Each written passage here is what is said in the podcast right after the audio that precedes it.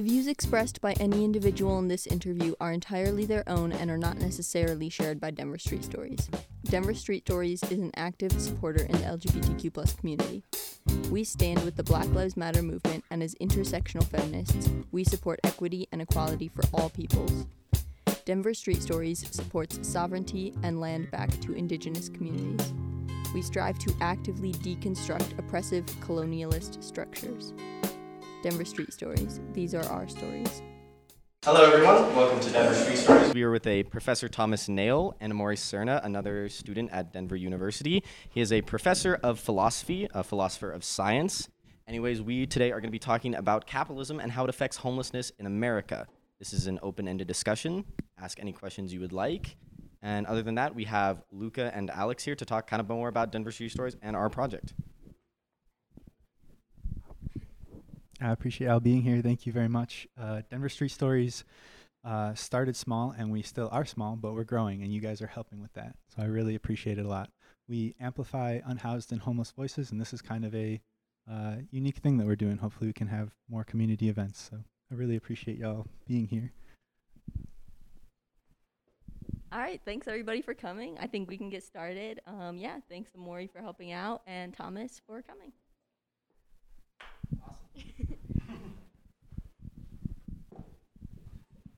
okay, so I guess, can you tell us how capitalism is related to homelessness? Yes. Uh, yeah, thanks everybody for coming. Thank you to Luca and Alex for inviting me. And yeah, thanks for being here this evening. Um, I'm going to set a timer because once I start talking, it's hard to stop. So I'm like locked in. But please do interrupt me if you have questions. Um, so yeah, I teach philosophy and I teach Marxism, and there's a lot of ways to talk about homelessness. The, um, there's this is just one angle on it. Um, I'm going to say a few things about yeah capitalism, its relationship to homelessness. It's a kind of structural view. Um, there's a lot of yeah there's a lot of stories one could tell. This is one story about homelessness. Um, there is a chapter in uh, Marx's book Capital where this is a key feature of capitalism that it it, it produces homelessness. It is a structural feature, it's an essential feature. Um, it's not an optional thing that you could have capitalism without homelessness. Uh, it is a category generated by capitalism itself. Um, it's not something that can be removed.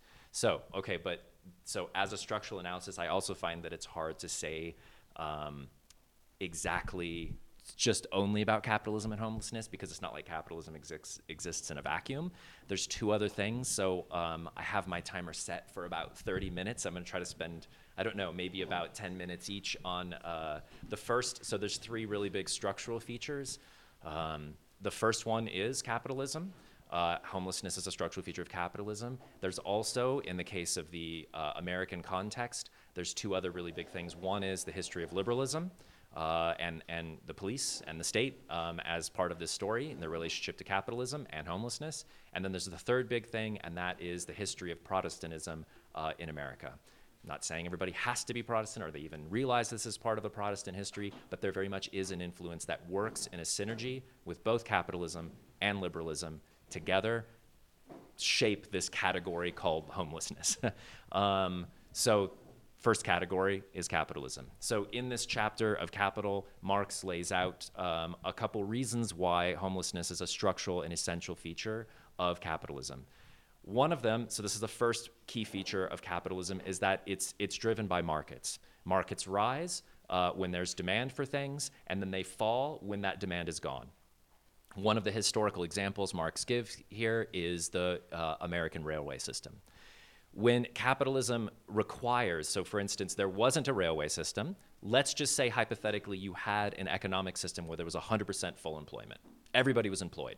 Okay, that's not going to happen under capitalism. That's another structural feature. The un- unemployment is a structural feature of capitalism as well as homelessness. Those th- two things are related. So you have a market. Uh, let's just say if you had full employment and then there was an opening for a new market, where are you going to get the workers for this new market? So this is the case of the railway system in early Americas. There is a lot there is employment, there are people there, but there are not enough people to build a giant railway system across the country.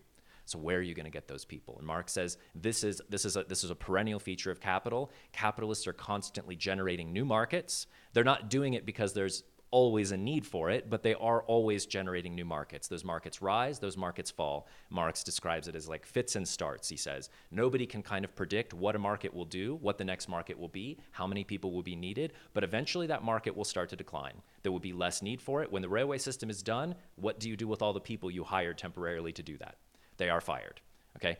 It needs, so capital needs to have a reserve. And the word that Marx uses here it's not that he this he doesn't mean this in any negative way. In writing capital he's often kind of projecting you know imagining what the capitalists think about the situation. So it's not a fair depiction of what marx always thinks but it's a depiction of marx thinking through capitalism of how it works. He calls it the surplus population. Other times he calls it the industrial reserve labor army. This is a group of people who are structurally unemployed so that when a new market comes into existence like a railway system there are people waiting for a job Okay, so in this, in case of early America, there may be some people waiting for jobs that are unemployed, but it is so many people that it often needs to take those people from elsewhere. And historically, I don't know if anybody knows where American capitalists got, because these are private companies subsidized by the government to build this giant railway system. Anybody know where they got the workers? Yes, the Chinese um, other Asian countries, but China was a huge one. And then, so they had all of these Chinese workers building the railway system. And it, I mean, it's a many, many year process. The Chinese workers are working and they decide eventually they're like, well, this, we're basically live here now. I mean, this is like generations of people who are living in America. Should we, you know, we're, we're going to stay. And so the, the US government was like, no, well, I mean, well, whatever. This, the racist culture around America was like, no, and then pressure on the U.S. government to say, we're going to invent a law just called the Chinese Exclusion Act, which means you you have to leave. You cannot stay here. And many of those, many many of the Chinese people went back to China. Others actually just went across the border into Mexico. And I mean, maybe you know this or not, but along the northern border of Mexico, there are there are these kind of interesting hybrid Chinese communities of like you have generations of Chinese people that were sort of kicked out of America and ended up in Mexico. Anyway, the the second wave, okay, I'm getting the history of US Mexico relations, but the point is that the second wave after the Chinese was Mexican immigrants because they thought, well, if the Mexican immigrants will go back after we use them and the railway is done, they'll go back home. That didn't really happen either, which has resulted all kinds of racist legislation. I digress. The point is, those markets are often taken from immigrant communities around the world. So if you need a population, that doesn't have to be locally unemployed, but it does have to be in general unemployed. So that population can happen all over the globe, and historically it has. Okay, so when the mar- so markets come and go in fits and starts, they suddenly need a lot of workers to do something, and then it's done. The demand is gone, the railway system is done, and then everybody's fired again. Where do they go? Marx says, well, this is what this is what they are. They are a surplus population. They are not meant to go someplace else necessarily. They're meant to wait in poverty, homeless, starving until a new market exp- it, it begins. So they're just waiting around. And if you think this is like, oh, well, this is kind of, you know, they didn't intend that, it's not that on the nose. Well, here's another great example from 19th century England that Marx gives you have this case of a textile factory and you have these huge communities around the textile factory. So these are workers who are living and working in the textile factory. They are weaving and built, you know, and, and yeah, making textiles. But then suddenly the price of wool goes up and it's no longer profitable for the company to keep making textiles. So they say, you're all fired, basically. We're shutting the factory down temporarily until the price goes down and it's profitable to make textiles. And they're like, well, what are we going to do? We're like, well, you're going to wait here. You're going to just wait. We're like, we're going to starve. Like, what are you talking about? We don't, how are we going, where are we going to live? And like, how are we going to survive? Well, that's your problem. Like, you, you have to wait here until the factory reopens. And they're like, no, we're going to like immigrate to like America or uh, someplace else. We're going to leave. No, you can't. And so the factory owner went to the government and petitioned the government to bring in the police to force people to stay in the area, either homeless, starving, in poverty, waiting for the factory to reopen. And he won. And the law was passed, and the police showed up and kept the people in that community. This is my point is this is a very dramatic instance of where it's very obvious that capitalism needs people to be unemployed uh, and and homeless and starving, waiting, just waiting as a surplus. So whenever they need they're needed, they can be pulled. Does that make sense? If you have 100% employment, which in this is like, well, whatever. I don't want to digress about socialist countries, but that was one of the projects was to create 100% employment so that everybody has money, uh, even sometimes whether they're working or pretending to work or not. But the point is, everybody's getting that money. So you don't, but you have a very different situation on your hands. You're not trying to new, make new markets just for the hell of it. Okay, so that's step one of, of, of capitalism is that it requires Uh, it's because it's based on markets, and nobody knows what the markets will do. Nobody can say we're going to employ you for sure, and you'll be employed. You're gonna you're going to be fired at some point. You're like that's just no nobody's in control of the fluctuations of markets. Okay, here's the second feature of structural unemployment um, and poverty around capitalism. Um, once so capitalism has this surplus army. Now this does one two things. One, it's always there for them when they need it. It's gonna when it expands. Two, when those workers are unemployed in that area, it puts a pressure on the workers who are employed. Okay, it puts a pressure on them because the people who are working can be their wages can be lowered. And if they don't like it, there's people waiting to take their place. Yeah, so having a large group of unemployed people is, an, is, a, is a structural benefit. It's not even that capitalism's like, oh, it's unfortunate that some people have to be homeless and in poverty and waiting to be employed. No, that's, that's not the perspective. It's, is that's actually beneficial because it puts a pressure on the uh, people who are working. So then the capitalists can lower the wages. Furthermore, they can actually increase the hours of the working population. So that population can be worked harder, longer, and paid less. And if they don't like it, there's always somebody to replace them. Now, here's here's this is where it gets really nasty. For Mar- marx is like i mean the, the chapter is filled with irony on these points but he's like what happens is the harder now the, the next step is once you start working the the workers that you have harder paying them less they're i mean they're they're they're exhausted but they're actually producing more because you're getting more out of them by working them harder. And if they work harder then what happens? If let's just say the demand is is constant. You need less workers so then you can fire them, right? So then you fire those workers that were unnecessary because you worked the workers harder. And Marx says, like, the dice are totally loaded. The harder the workers work, they're actually working for their own unemployment and poverty. They're working for their own homelessness because the harder they work, the more the, the, the more people can be fired. And then the more people are fired, the bigger the surplus uh, population, the Industrial Reserve Labor Army. And the bigger the Industrial Reserve Labor Army, the more pressure they exert on the workers who are working. Do you see this is a very nasty feedback loop of structural unemployment as a, as a feature, not as like a bug in the system. It's a feature that actually increases the servitude of the workers, the lowering of the wage, the increase of the intensity. The Exactly, and they're making yeah, and they're making more profits because they're now paying the workers less and working them harder. Okay, so that's like that's that's that's one feedback loop, and there's another one that's added on top of this, which we often think of as being I don't know neutral or maybe even good, which is technological innovation and progress, uh, specifically in the case of development. Same thing happens. Technological innovation increases the productivity. So now you now now capitalists can do the same thing with less workers. What does that mean? Well, it means you don't have to pay those workers anymore. Here's one dramatic contemporary example. Um, do you all know those Nike shoes uh, that like are socks? they're kind of like they're, they're, I mean, okay, you don't think of them as socks, but they're like running shoes that are woven. Like they're not like you know, like this shoe had to be like put together with like glue and stuff. But if they're woven together, you don't actually have to pay people to put the shoe together. You can have a loom, a giant mechanical loom that weaves the running shoe like a sock, and it doesn't require anybody.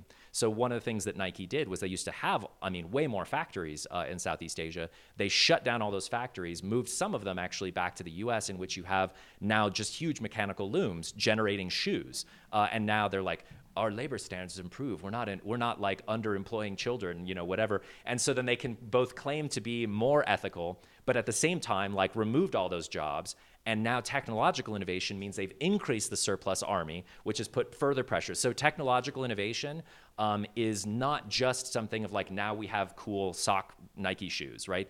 it's not just that. It's also that this was a this was a specific innovation that actually increased that sort of increased the population of unemployed uh, people. I have another yeah yeah please. Yeah. Um, so I worked with Amazon and Amazon just brought these beautiful electric vehicles right they have all kinds of gadgets and all of that is going into AI artificial intelligence then obviously there's a spot where it's really empty where more than likely we're going to have a robot take place of the person who delivers that package. Does that make sense? So Okay. the, the truck is going to be self-drivable to every stop, and then the robot is going to take that package and deliver it to the intended target. right So right now, everybody is like super excited that we have this uh, these electric vehicles. They are amazing, and they are amazing. They're going to do great for the environment, but te- technological uh, advancement is not necessarily for the person to work less is for the company, for Amazon, to make a bigger profit, and then let go of these thousands and thousands of delivery drivers. Yeah. Yeah, that's it's kind of creepy to think even about like drones delivering things. But yeah, I mean it increases the population of unemployed people who then put pressure on those that are working. So now they can be hyper exploited. Okay, you get the picture of this this this feedback loop. Um, so it's not under capitalism. You will never see. Uh, there will never be the abolition of homelessness. There will never be the abolition of poverty. And rarely ever do politicians who are running for office ever talk about eliminating poverty.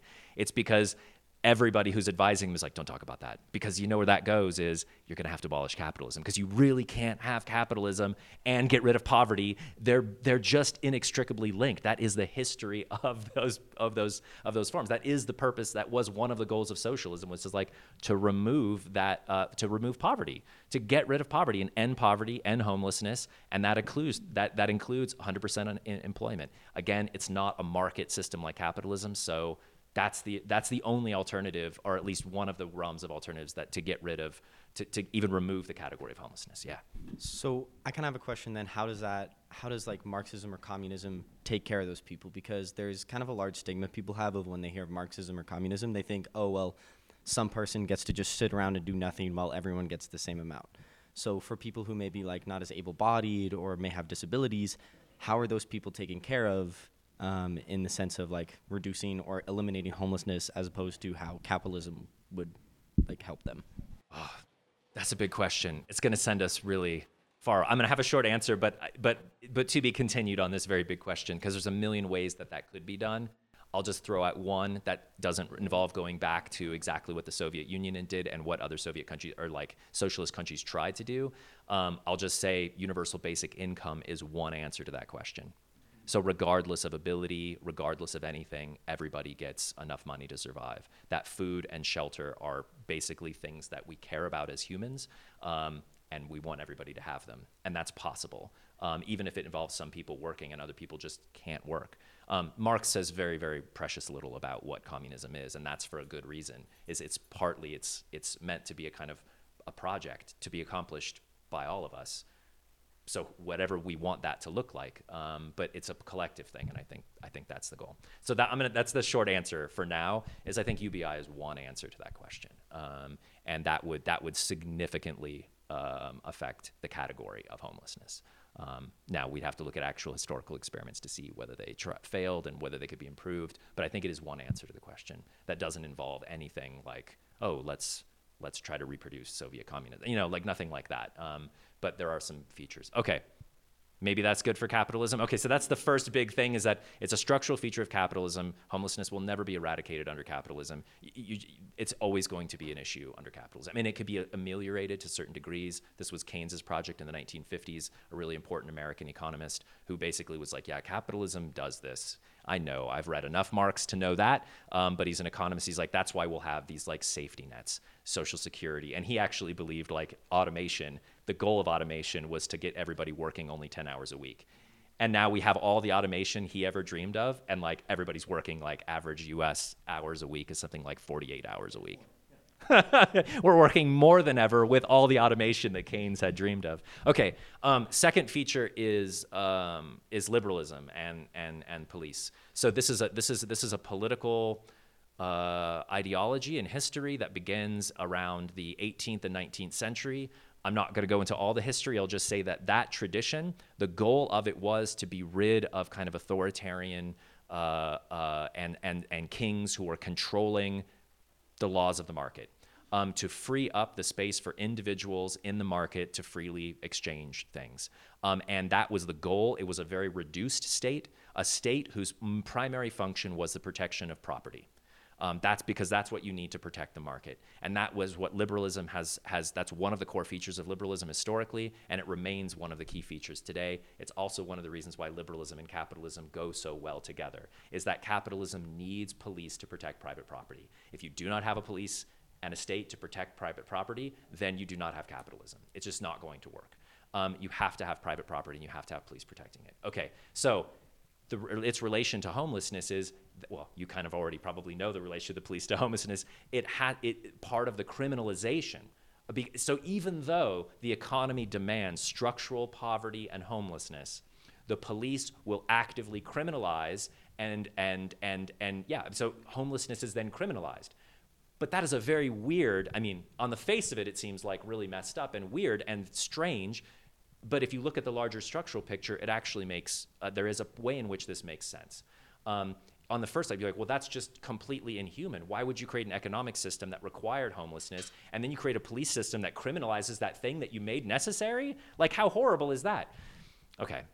It is horrible, obviously, um, but there is a reason, there is a logic for it. And, you know, we can talk more about this because I think there's a bunch of features of it, but one of those features is um, setting an example for like a very dramatic, criminalized, punished, both performatively and really actually people going to jail, punishing people for not working. Now we'll just bracket for the moment so all the reasons why people don't work or why people are homelessness are homeless.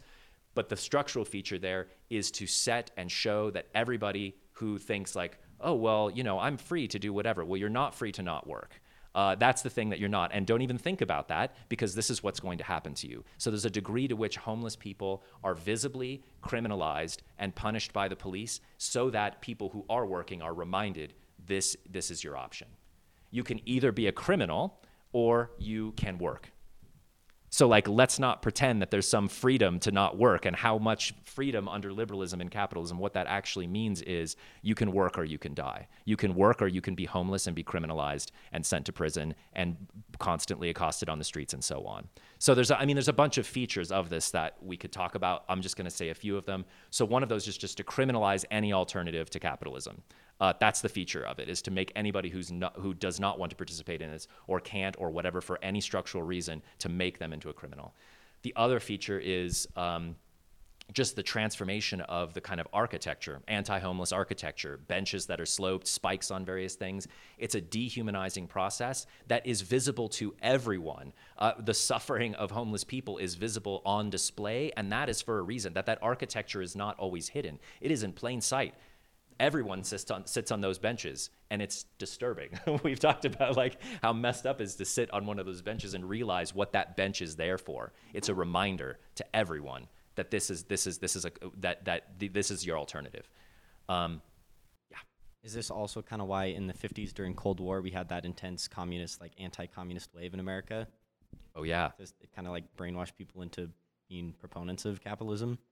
Yeah, more than brainwash, like criminalized, straight up criminalized. Like so many people were sent to jail. People lost their careers, kicked out of the country. Like you ask really good questions that have very long answers, and I'm trying to to to say uh, not too much to go over my time limit because I'm sure I'm like probably approaching. But the, the short answer, yeah, McCarthyism is, was also part of that. But I mean, ongoing contemporary anti-socialist, anti-communist language, propaganda, architecture, just to remind you that there is no alternative.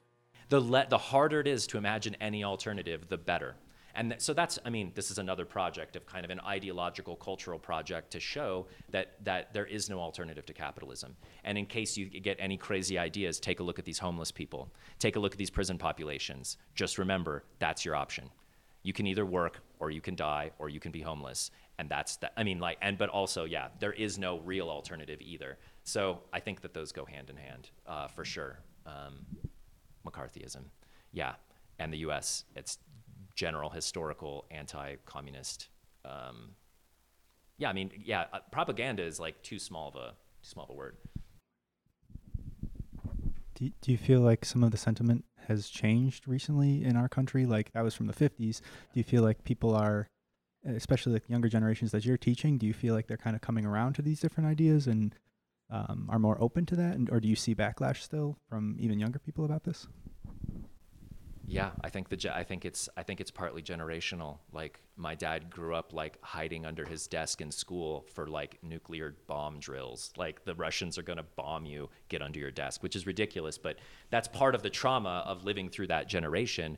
And so my dad still has those those feelings, even though he's like never read a word of Marx. Uh, you know, he still feels like that's horrible. They were going to bomb us, and it's like, okay, well, we were going to bomb that too. So like, I mean, but yes, the short answer is I think like as generations move on, they sort of they didn't grow up in that. They didn't they did they weren't exposed to McCarthyism. Like academics, just you know having like being myself an academic, academic freedoms were significantly curtailed under McCarthyism.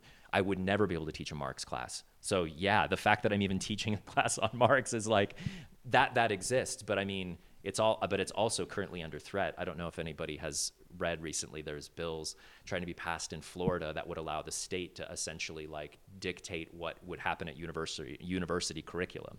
So they could decide that they didn't want any classes on Marxism or critical race theory or whatever and just ban it from universities, which is, you know, that's a historical precedent, and it's very much related to McCarthyism, um, where the state takes direct control over the curriculum.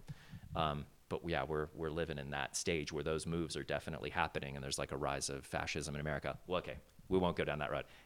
Yeah.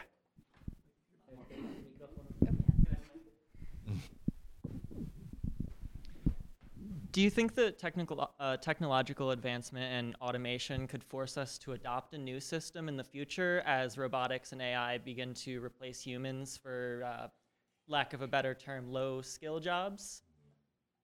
How do you feel about that? It very much could. I think Keynes's dream could have happened. There's every reason to think that automation could actually make it possible for people to work less than 10 hours a week. That's a completely realizable, was a realizable project. Now, whether I think that's going to happen in the future, I don't think, well, let me just say that I don't think just because we'll have more automation will necessarily mean that it will lead to a different social system that won't be the thing that leads to a different social system. I mean, it might piss people off that they realize very quickly, like, all of this could be automated. My job right now could be, au-. like, the more and more people realize, they're like, my job could easily be automated. And then they're fired and they're like, my job was automated, right? Like that experience, the more that happens, that might piss people off enough to do something, but it won't just be because of automation on its own. The social shift will have to happen because people are pissed and want something different. Yeah, um,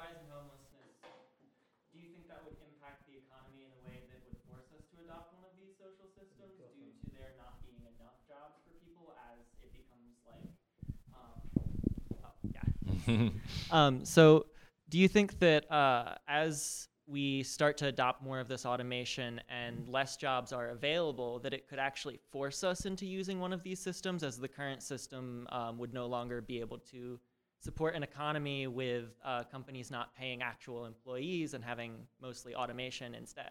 That's a very good thought. I think it's totally possible. It's just I wouldn't say that there's any guarantee of that because the example that I told of the textile factory of the 19th century, that's exactly the kind of thing that I would anticipate capitalists to try to do is basically to police and enforce homelessness and to criminalize it at the same time. So the more and more people become homeless, the more and more people become jobless or their jobs become redundant, that larger that surplus population gets, which is the historical arc of capitalism to try to increase that surplus population it's also to try to police that surplus population and keep those people unemployed which sounds absolutely messed up except for the logic i just explained that there's you do at a certain point hit a critical point where there needs to be a consuming market for for the things that capitalists are making but that had been solved historically geographically. So through global globalization where you have like a global consumer class like in western europe and america and, and, and Canada, whatever, you have like a consuming class of people who are going to consume the, the, the, the things that are being made,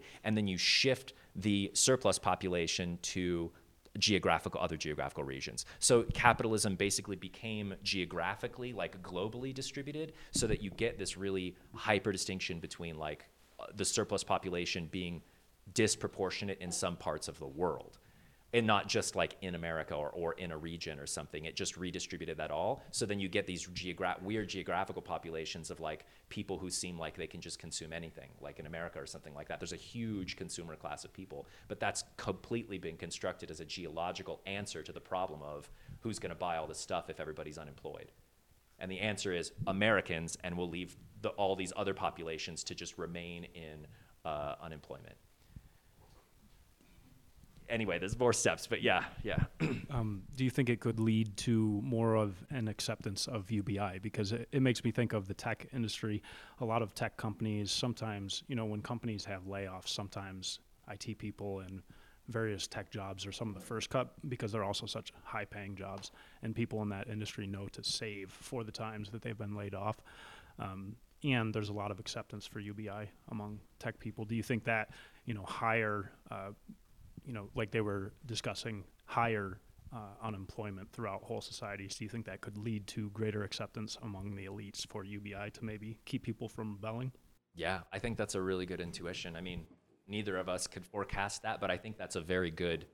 I think that that's a total possibility um, that that could happen. I mean, thinking specifically of like the huge layoffs at Facebook and Twitter, and sort of like in these kind of technological, you know, social media positions, these people are now being fired. Like I know somebody who's just fired from PayPal after working there for like I don't know a decade and a half or something, and he was like, oh. I guess I don't work here anymore. They just like emailed him one day. They're like, "You don't work here anymore." He's like, "Okay, great."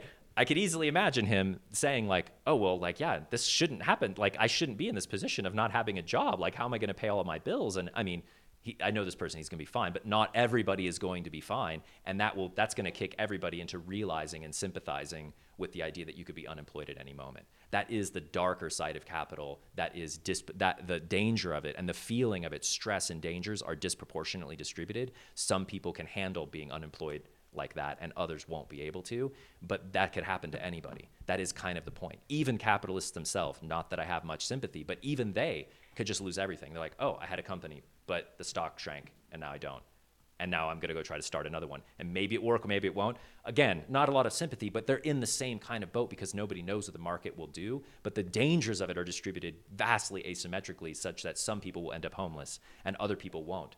Now the question is, how much of that population will realize, like, oh, how many times have I been fired? I'm actually going to realize that UBI would be a much better way to organize things and have a much more secure safety net, uh, so that I and other people who might be in this position won't end up homeless. So yeah, I think it's a good intuition, but UBI universal income. yeah.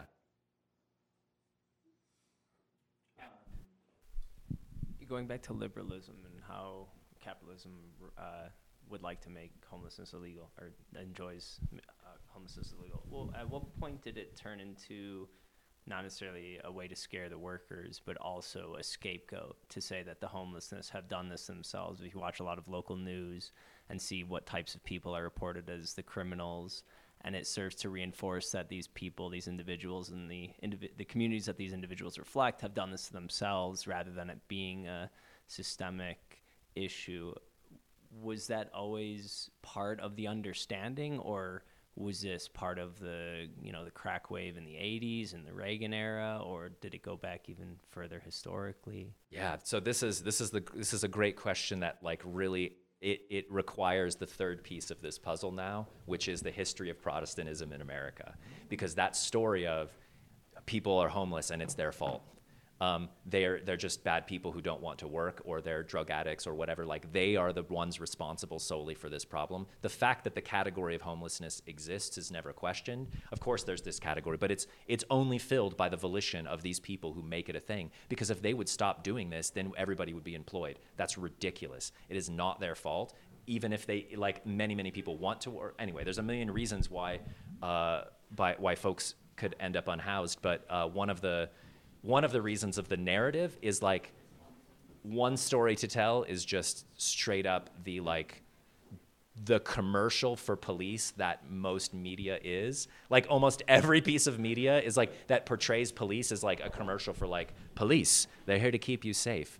And like these people who are like dangerous and have done things it's their fault and they will be punished for it. But anyway that narrative of personal responsibility but also the idea that people have to um, that they're personally responsible and that what it means to be a human being on this earth. Again i'm not saying that people are like because they're protestant. I'm saying this is just part of the historical ethic that has interwoven itself into both liberalism and to capitalism in a way that's very insidious that you might not even realize is going on but that people might unreflectively have a protestant ethic even if they would say like oh i'm not religious. Yeah but you might actually have this. And it wouldn't be by accident. It would be by the fact that protestantism played a huge role in the development of the beginnings of american politics.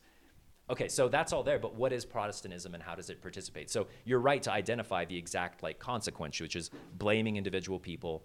That's their problem. It's their fault. They're guilty for this. And then of course that is very it, it also works with the notion of criminality uh, that American police and American legal system has, which is individuals responsible for themselves entirely. It's their fault, and so they can be held accountable in a criminal way. Individuals can be punished only if the individual, it's like their fault, and you can attribute all the blame to a person, then you can punish them. But if it's like some massive, like very general systematic problem, it's like it would be unfair to punish one person because it's a systematic problem. But so anyway, that idea that first of all that like crime and guilt is an individual thing, also related to Protestantism. Who who is responsible for your soul on this earth? You. It's your soul, right? Who's going to get judged at the end of time? You.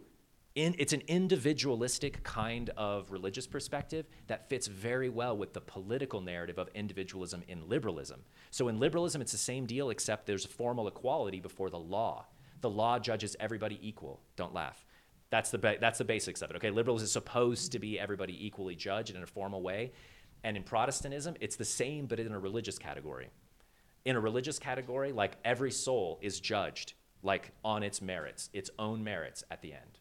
So in Protestantism, not only is there a kind of individualism of responsibility, there is also uh, an important, it's not that Protestantism is about working for salvation. It's not like the harder you work, the better your chances of going to heaven. It's actually that, like, the narrative in Protestantism is that the earth has been given to humans to be stewards. And if you are not a good steward, then you, you are basically wasting God's gift. Okay? You are wasting your life, you're wasting your soul, uh, and you are wasting the gift, the, the, gift that God gave you. And in doing that, you are, you are, it's the waste that is the problem, um, which is to say, not working, not being frugal, not working hard.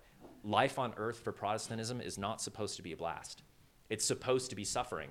Okay, it's not. It's not like it's not a utopia. It's a shitty world where you work hard, and through working hard, it's the it's the experience that work is supposed to be painful.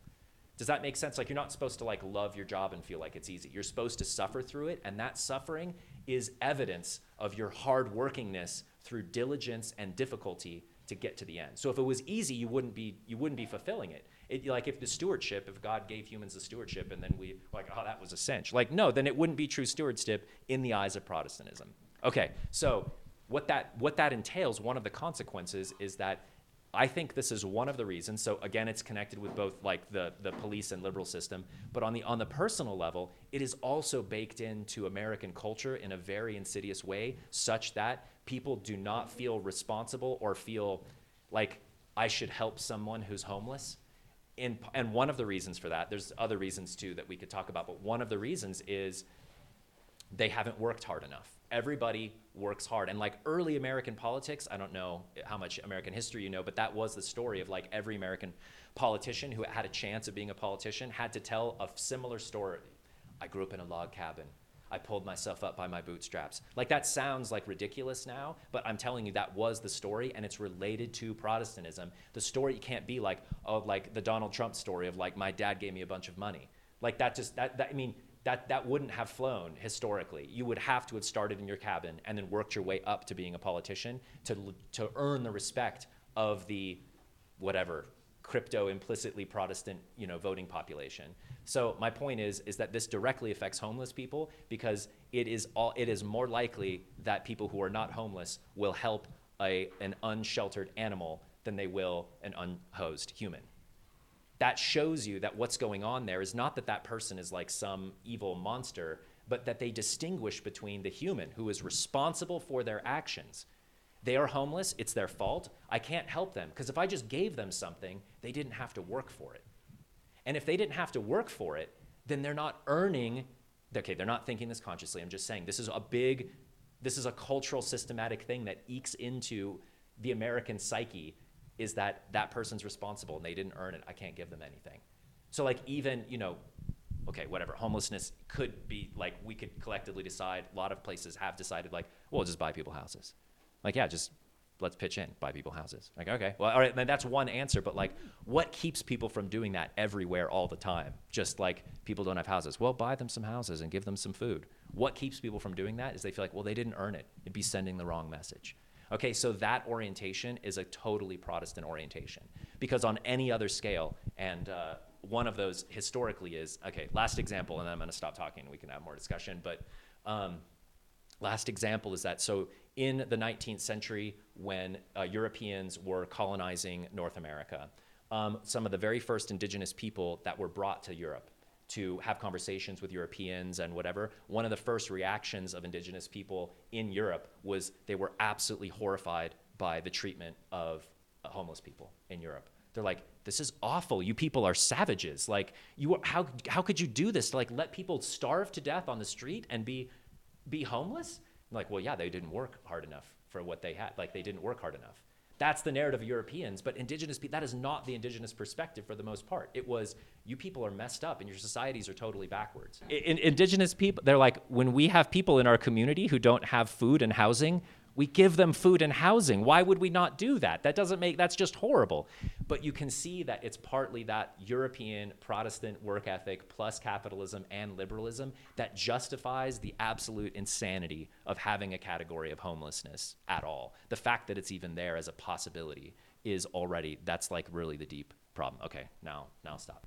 Um, we could open up for questions if anyone has any more questions.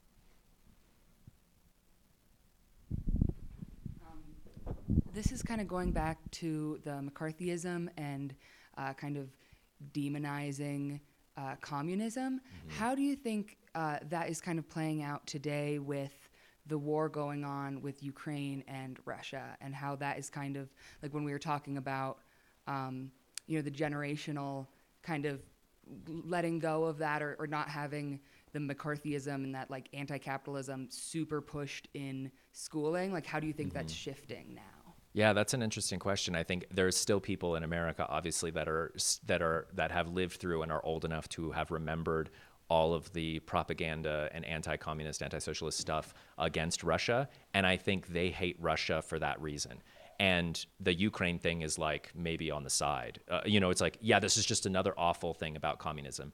But the thing is, like, Russia is like is like largely capitalist. Like is just an oligarchy of super wealthy, you know, whatever, you know. But like that's the reason why the rest of us hate Russia. you know, like it's just like an evil, you know, it's an evil kind of basically oligarchic, absolutely unequal social system, which is now imperialistic you know and and and like those are the reasons why other populations so like i think it's a weird kind of thing for like people to all rally like waving the ukrainian flag but like for maybe really different reasons historically um, so uh, yeah, I think you're right. That's like a weird kind of mixture that has ended up with like anti-Russian sentiment, but maybe from different different perspectives. Anyone else? So, how do we go about convincing people that these ideals that are so deeply ingrained in our society are actually harming people and that there are realistic alternatives that could help benefit humanity as a whole instead of um, continuing to push ideas that are thousands of years old or hundreds of years old? Yeah. I don't know. That's the million dollar question, right? Because on a certain level, it's just like you can just easily lay out for anybody. You're like, you spend way more money paying police to harass and criminalize homeless people. If you took that money and you bought them food, gave them houses, it would be way less than it currently costs to jail and and like incarcerate. I mean, it's even messed up that like no one has the right to food or shelter, but if you're a criminal, you do.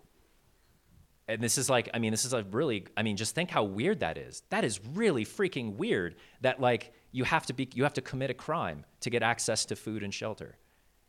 I mean, especially, I mean, it's weird, but again, sorry, back to capitalism. That's just, but like also those are like there's a whole private prison industry that is basically subsidized by the government to, to pay for those places. So they make tons of money off locking up homeless people. And that's not even to mention like prison systems that actually you know make money by having the inmates work for like a dollar an hour or something crazy like that. So the, the, the way in which the prison system also works as a factory um, and there's a way in which the prison system also okay, whatever. But there's one more one more thing to say about this, which is like Hannah Arendt, who was like a German Jew who fled, and she's a political philosopher. She remarks on this fact after World War One, when you had huge like whole countries were being like just destroyed, that doesn't exist anymore, and you had all these refugees who no longer had a state. Not like one from one state to another, but they just don't have any papers or state whatsoever. And she's like, these people are basically unrecognized. Many of them homeless, completely displaced, without country even, not just without job, but without country. And she was just remarked on how weird it was that like that that you could have more rights uh, by breaking the law and coming before a court of law. But that just shows you how like really weird and kind of sick liberalism is. That though it's like you are equal before the law, but you must first approach the law as a criminal in order to become equal before it. Because otherwise, you can basically die and we don't care. We're not going to save you from dying. We will have you die on the street and be brutalized by police. But until you come before the court, you have no right to representation, shelter, food, or anything. Like, just let that sink in as like that is what liberalism is. Um, yeah. So okay, back back to your question. I'm sorry to get to your question. The question is like how to lay that out for people such that they're convinced. I, I don't I don't honestly know. I mean, one method would just be. I mean, maybe this is just way too optimistic and rational about me, but like as a univer- university professor, I often I don't know, get sucked into that where I'm like, well, you just hear the argument. You realize that just makes sense, right? You realize financially, even, even if you're just a calculating machine, you're like, what's most profitable? Well, what's most profitable is just give people houses and food. And then, like, you know, like that would be the best way of resource use of money. Maybe not profitable, but it would be the best use of money is to do that. Like, just bracket for a moment all of the apps, like just a human need and compulsion to protect those people. But just like even financially, it's stupid to be criminalizing homelessness. It's a ridiculous project. Um, it only makes sense for capitalists, and it only makes sense in the context of Protestants. Now the question is how to convince people that they should they should go with the more humane answer as opposed to embracing this weird crypto Protestant liberalism and investment in the capitalist system. I, I don't honestly know what that will take. And I, I mean, I say that like not because I don't think there are arguments, because I've just laid out a whole bunch of them. I've given you, there you go. There's the rational argument for the history of this, how arbitrary it is, how brutal it is, how much it makes no sense on any level whatsoever that even homelessness exists. It's ridiculous that it even exists. But like, if you're not convinced by that, like, I don't, you know, I don't know. There's lots of other affective strategies that, I don't know, we could get into because affect is definitely a part of politics as well. Cultural shifts and changes, maybe people I'm not trying to be bleak here, but maybe some people just have to get old and die. Like generationally, you know what I'm saying? Like some people with like really fucked up ideas might just have to like die. And like younger generations, like we're still alive and we remember how ridiculous homelessness, is. And like maybe, maybe you all will be just, just by default, that will happen. And maybe those older people will just never change their mind about those things and it's up to future generations to just like hang in there and wait for it. I mean, like maybe not wait for it, but like do stuff in the meantime. But like, I don't know. Sorry, that's not like a very uh, extensive answer, but I think it's a. I'm I'm more interested to hear other people's ideas about how to how to like actually interrogate people's assumptions that I've laid out. Even though I'm not Protestant, like capitalism, I don't believe in it. I mean, I just live in it. It's like, how do you get those people to realize that they're reproducing those systems, even if they don't think that they are, and then to stop doing it? But I mean, some of the answers are structural too. I'm going to stop talking. That was a very good question. Thank you. All right. So my question was, you mentioned about putting people like homeless people in jail. Yeah. And then the government making money off of that. How do they make money off of putting people in jail? Well, so it's not that the government makes money off that. So actually, I mean, well, the government, whatever, like anybody who pays taxes, uh, those taxes go to the government, and then the government pays uh, like a subsidy for private prisons. So they pay, for example, like $200 a night per person. So like if the prison fills up with like for every bed that's occupied by a person, the government will pay them $200. And so that's how the private prison makes money. They're making it not from the inmates. They're not, you know, the inmates aren't paying to be in prison. It's the government that actually subsidize it because a lot of prisons, I mean, most prisons used to be not private prisons. They were government prisons. And so they weren't there for making profit. Um, but with a shift to both private prisons and private detention centers, you have this entire, like, it's not just like there are a few. This is a major multi billion dollar industry, like globally. And furthermore, it's not like, and it's growing at an absolutely crazy rate. And one of the reasons is those companies who are making absolutely tons of money off of private detention centers and private prisons, they are, they have lobbies. And they go to the politicians and they get in there and they're like let's just say that we can hold them for up to a year with no no actual convictions or charges. Like okay. Right you know like that's how that happens. Like that's how you can get immigrants who have committed no crime whatsoever in jail for up to a year And I mean, uh, maybe this, I mean, this is like 2010, but there were like hundreds of dead immigrants that ICE never reported from prisons. These are private prisons who are just keeping people there, and people are dying, and they're like, oh, we shouldn't report that. And then finally it came out that they were hiding all these deaths. Anyway, the point is, it's not only corrupt, it's also systematically corrupt, which is to say, it's through actual, like, yeah, paying politicians and to, to change laws that increase crime and criminality. I mean, this is just bracket whatever drug war and you know uh, prison industrial complex um, against people of color. Anyway, so like that that project is a massive money making project. Um, and then what about I've seen a lot of prisons recently have started forcing their inmates to do basically unpaid labor. Like I've been seeing one that turned into basically a textile factory, like you said, and they're getting basically fr- it's slavery almost. They're forced to work for no pay and for terrible conditions. And so, do you think that's further ins- uh, incentivizing um, like lobbyists and things to like further push criminals and like more people into jail so that they can get more free labor? No doubt. Like, yes, 100% that's exactly what's going on. But just to bring it back specifically to the issue of homelessness, like anti homeless laws, like trace and find out who's behind these anti-homeless laws. Like who is paying for these? And like i mean these are these are these are sometimes like PACs these are organizations from outside the state. These are organizations that are that are that are that have been contributed to by private prisons and detention centers. They are very much in favor of criminalizing homelessness because they know where those homeless people are going to end up. They know that those people are going to end up in jail like either working in the case of people that's like you know unpaid labor like that would be very obvious but even paid labor too. Or even they don't even have to be laboring.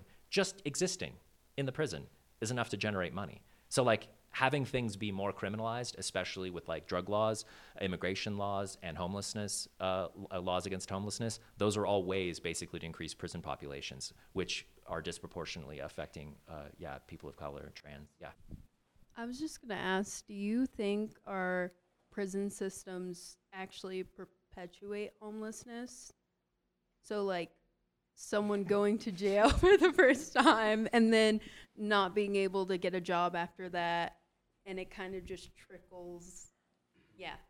yeah. No, that's it. No, yeah, yeah. You don't. You don't even need to finish that. Yes, exactly. Plus, like, a hundred other things that go into that. But like there is absolutely a cycle, which is that once people end up having a criminal record, misdemeanor, felony, it becomes harder then to get housing, to get a job. Like all criminalizing homeless people does, it make it is, is it just entrenches their homelessness. It makes it more difficult for them to to to do anything else. And then it makes them more likely to end up back in prison again. So like, but of course, this is not like I'm. This is a this is a structural observation. It's not like police are out there being like, I'm making sure that this prison is getting money by like keeping this person. I'm to go, I'm to make sure that I arrest them, make sure they end up in prison. And so it's difficult for them and they'll be right back on the street so I can arrest them again, put them right back into prison. Like they're not thinking that, but that is very much what's going on at a structural level. And like they just might not be reflecting on the fact that that is very much the way in which the police system works to keep, to protect private property and also at the same time to criminalize the homeless people and then make money off of the criminalization of those homeless people. Like this is yeah, Marx thought this was an absolutely horrible system, but like he had no idea. No idea. Like it is way more rotten than he ever imagined. And for one of these reasons is that the feedback loops have become so insidious that even the criminalization has become a profitable process and that like the people who are doing the criminalization have no no sense that that is actually a structural feature of what they're doing is perpetuating homelessness and that it, and that we're all paying for it. Like this all taxpayer money to like pay for this to keep on going on. You are all paying for it. Yeah, yeah. So I would like to hear your take on uh, on this. So if if most people can agree that slavery is bad, how have the people in power kind of conned us into supporting these systems where um, you know, the military industrial complex and, and the prison industrial complex and capitalism and the criminal, criminalization of homeless, homeless people have, um, you know, perpetuated slavery in our country even after most people had thought that it had ended. And how has this not been something that's been in the public eye that people think about? And, you know, it, if uh, the country was founded on the ideals of freedom for all people, how can we have people who still believe that just because um, you know you did something wrong that you no longer deserve those rights and that you should be subjected to something that is used as like one of the most brutal horrific parts of our history and it still happens to this day. Yeah. Well, we should definitely distinguish between like um types and methods of, of slavery. Like we're not what Mark is talking about in the Constitution is not chattel slavery. Like these these are people these people aren't owned uh, as property. Um, they are just allowed to be allowed forced labor basically. You're allowed to force labor. That's not identical with what uh, african americans experienced as chattel slavery. So we would distinguish between that and i think the answer would be slavery i.e chattel slavery is not legal in this country and yeah most people would reject that out of hand. Now when it comes to criminal the criminal forced labor of criminals i think the short answer there is we're back there to the core features of individualism in capitalism liberalism and protestantism. Liberal individualism is a key feature of all of those things, and it is it's the cultural ideological water that we swim in even without knowing it. So the short answer is we are grow we are just we are raised to believe that we're individuals the world treats us like we're individuals there's every reasonable reason to believe that you're an individual you're not an individual um, in that sense, but that is a ve- that's a cultural it's a cultural product. Not all humans think of themselves as individuals. That is a very specific historical, geographical, cultural thing that people think I'm an individual. I am equal before the law. I work and sell my labor equally and exchange it for wages. I'm guilty of the of my errors and I will atone for them through punishment in a legal system or in a religious system. That version of individualism, that's that's the short answer to why people would keep reproducing it is it feels very natural. Um, now, how you stop reproducing that and make it not feel normal anymore is not. It's not just like, well, just stop thinking that way. Well, that's easy to say, but it's really hard to do because the world is constantly reminding you all the time you are an individual. You you will be treated equal as an individual in all of these ways, and it feels it just feels normal, um, and so it's hard to realize constantly because then you're living in this alternate reality, right? That's like the world is not confirming your belief that you are not an individual in these ways. So anyway, but that's the short answer to the question is I, I think that is why it keeps getting reproduced, is it's caught up in people's internal cultural identities, memories, how we were raised. Um, I mean, it's, it's deep, like, um, and there's no easy answers to getting rid of something like that.